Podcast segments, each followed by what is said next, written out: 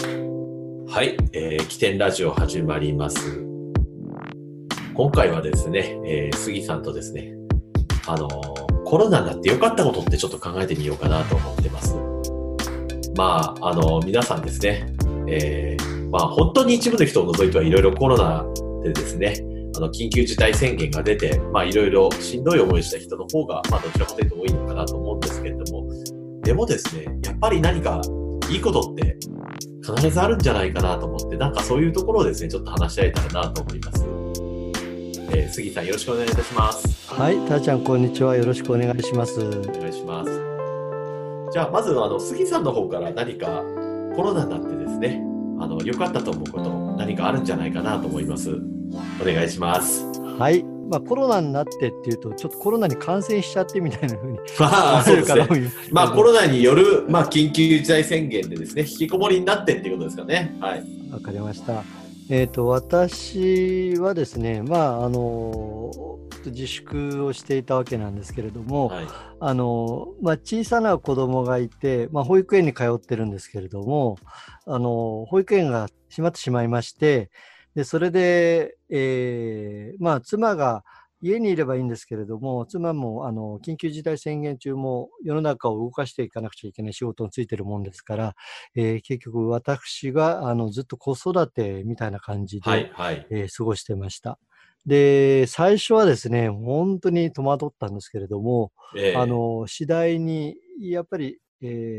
1週間ぐらい経ってまあ娘とこんな感じで一日過ごせばいいのかなとか分かるようになってきて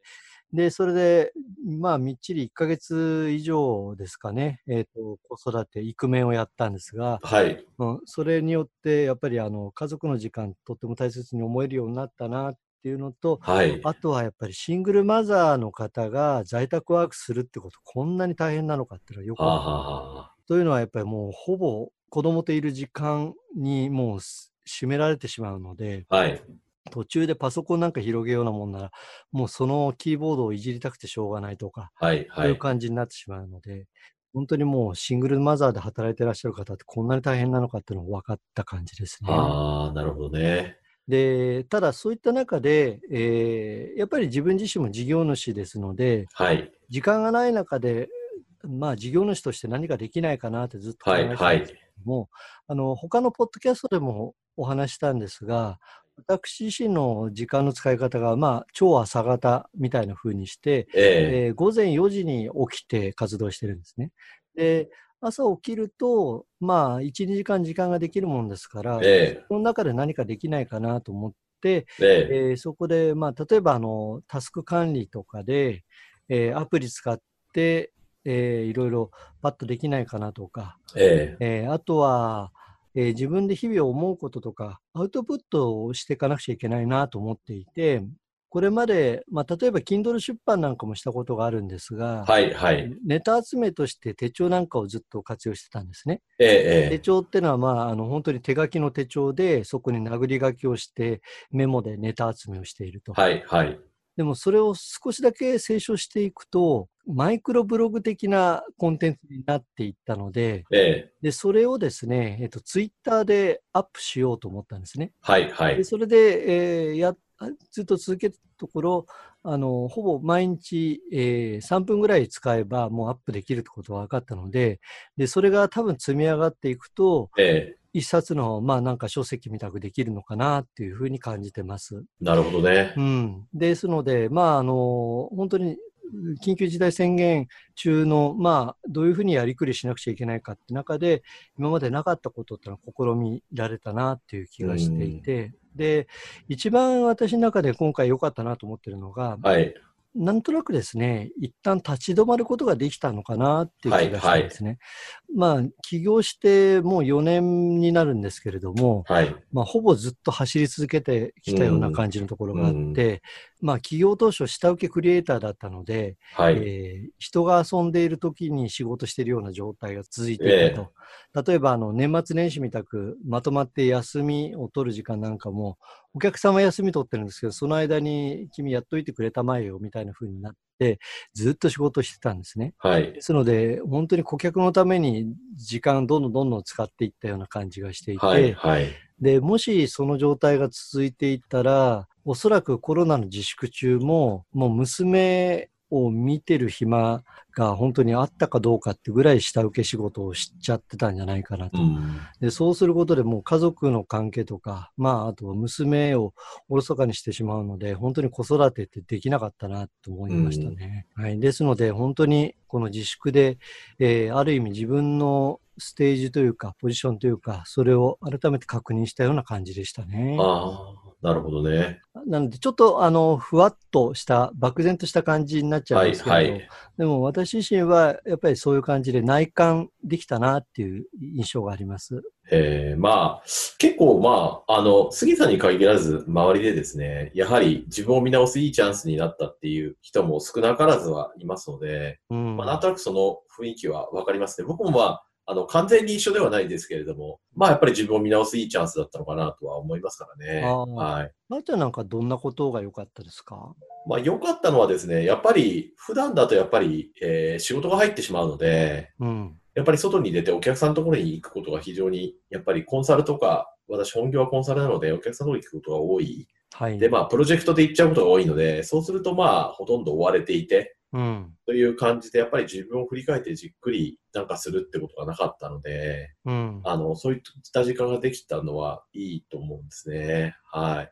あとは、たーちゃんなんか執筆をされてるじゃないですか。そうですね。はい。このコロナの間に非常になんか効率よく進んだとか、はいそういったことってありますあの、まあ、プロの執筆家の方に聞くと、この、あの、聞くとって私は直接聞いたわけじゃないんですけど、まあ、はい YouTube とかで、 えっと、有名な作家さんとか、ベストセラー作家さんとかはですね、やっぱりコロナで引きこもってると帰って書けないみたいな、うん。おっしゃってたんですけど、まあ、私の場合はまあ、あの、選挙ではないので、うん。やっぱり一週、一週間のうちにこの人、この人、この日の午前中とかですね、もう最初に決めて、ここは絶対やるぞと決め、決めたので、うん。まあその、その時はまあ集中して執筆ができるので、うん。すごく、あの、執筆のペースはいつもより全然早くて、おおかげさまで、えーっと、一応、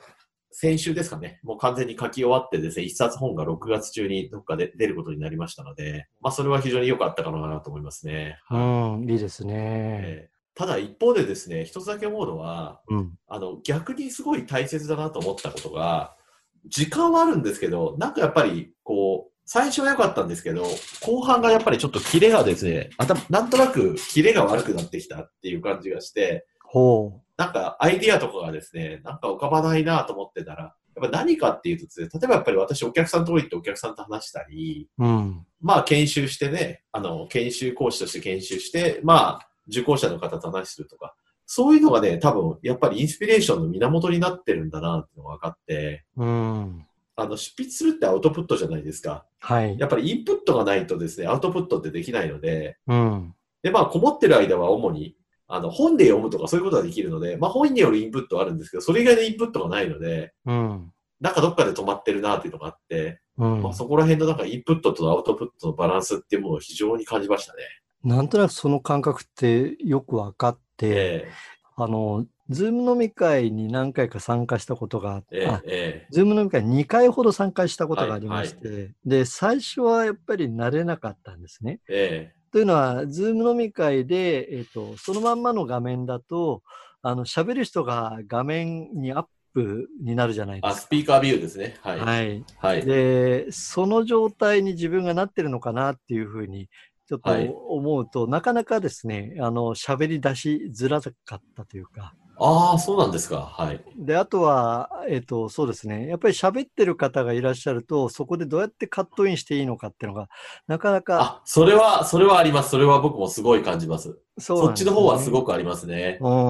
ーなので、あの、こういう場でも、やっぱり誰か一人、ファシリテートしてくれる方がいると助かるなっていうのをえねえ感えじていて、えはい。でそれで2回目の時には、一人ですね、ファシリテートする方が非常にうまい方ええええで、それはもうとても楽しく話せたなっていう。で、その時にやっぱり人と話すっていうと、いろいろ頭の中で思い浮かぶなっていう感じになったんですね。えうんなこれって本を読んでる時にはなかなか思いつかないことなんだけれども、えええやっぱり人の意見聞いたり、あるいは複数の人からのいろんな意見聞くと、ああ、えこんな考え方ってありなのかなっていう気持ちになったりとかしえて、えうん、だから、ある程度なんか、なんていうかな、人とのコミュニケーションというか、はい、はい。あの、で、あとは本とか、あとネットとか、あはい特に SNS なんかもそうですけれども、はい、その辺って結局 Amazon のレコメンド機能なんかでも自分になんか適した書籍ばっかりレコメンドされていくので、はい、そうですね。うん、ネットの世界に入っていくと本当どんどんどんどん自分の価値観だけの中にどんどん閉じこもっていくような感覚ってのがあります。価値観バイアスにどんどんはまり込んでいくんですよね。そうなんですよ。はい、はい。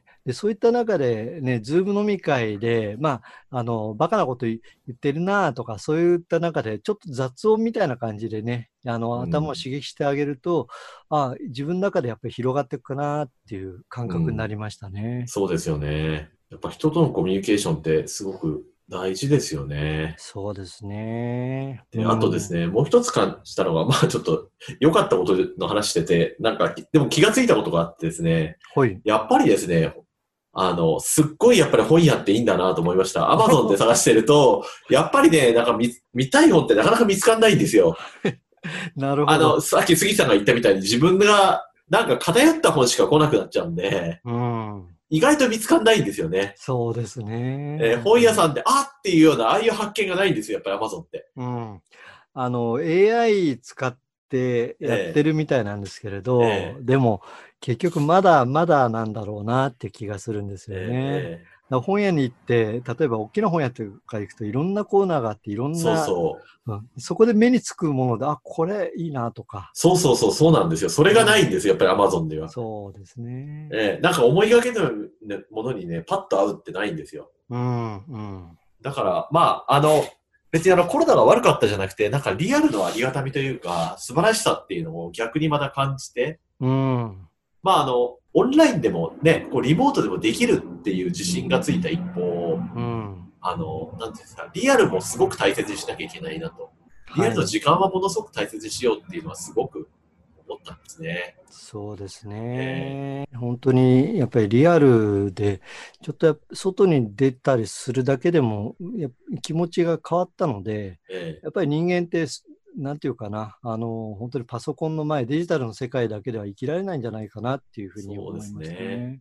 ねも、あの、そういった中でもね、やっぱりコロナでいろいろ事業とか、あの、新しく立ち上げてる方もいらっしゃるじゃないですか。そうですね、いらっしゃいますね。だからこのコロナをチャンスって考えたらる方も多いのかなって気がそうですね。はい、はい、そう思います。本当にね、あの、今までリアル、まあ、あるいはネットも活用して事業されてきた方なんかも、このコロナでいろいろ気づいたことがあるので、本当に今までの自分自身の事業なんかを一気に飛躍させるっていうことも可能なのかなっていう気もしましたね。うん。あの、ぜひぜひ、あの、杉さんなんか、杉さんなんかも多分、あの、コロナで自粛の間に次に向けて考えたり、もう逆転に向けて手を打っているようなこととか、多分あると思うので、はい。そこら辺ぜひぜひ、あーもうちょっと時間も来ちゃいましたので、次回、はい。あの、お願いできたらと思いますね。わかりました。はい。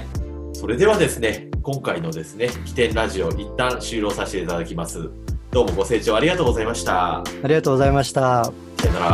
ら。